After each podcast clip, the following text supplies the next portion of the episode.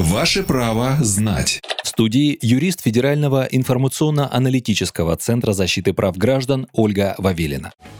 Вопрос из Пензы. Можно ли переголосовать на общем собрании собственников МКД после сдачи бюллетеня?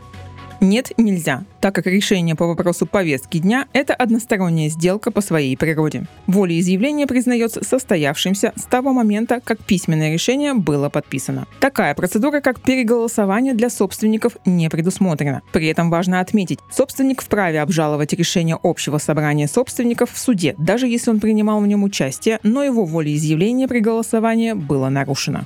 Правовую справку дала юрист Федерального информационно-аналитического центра защиты прав граждан Ольга Вавилина. Ваше право знать.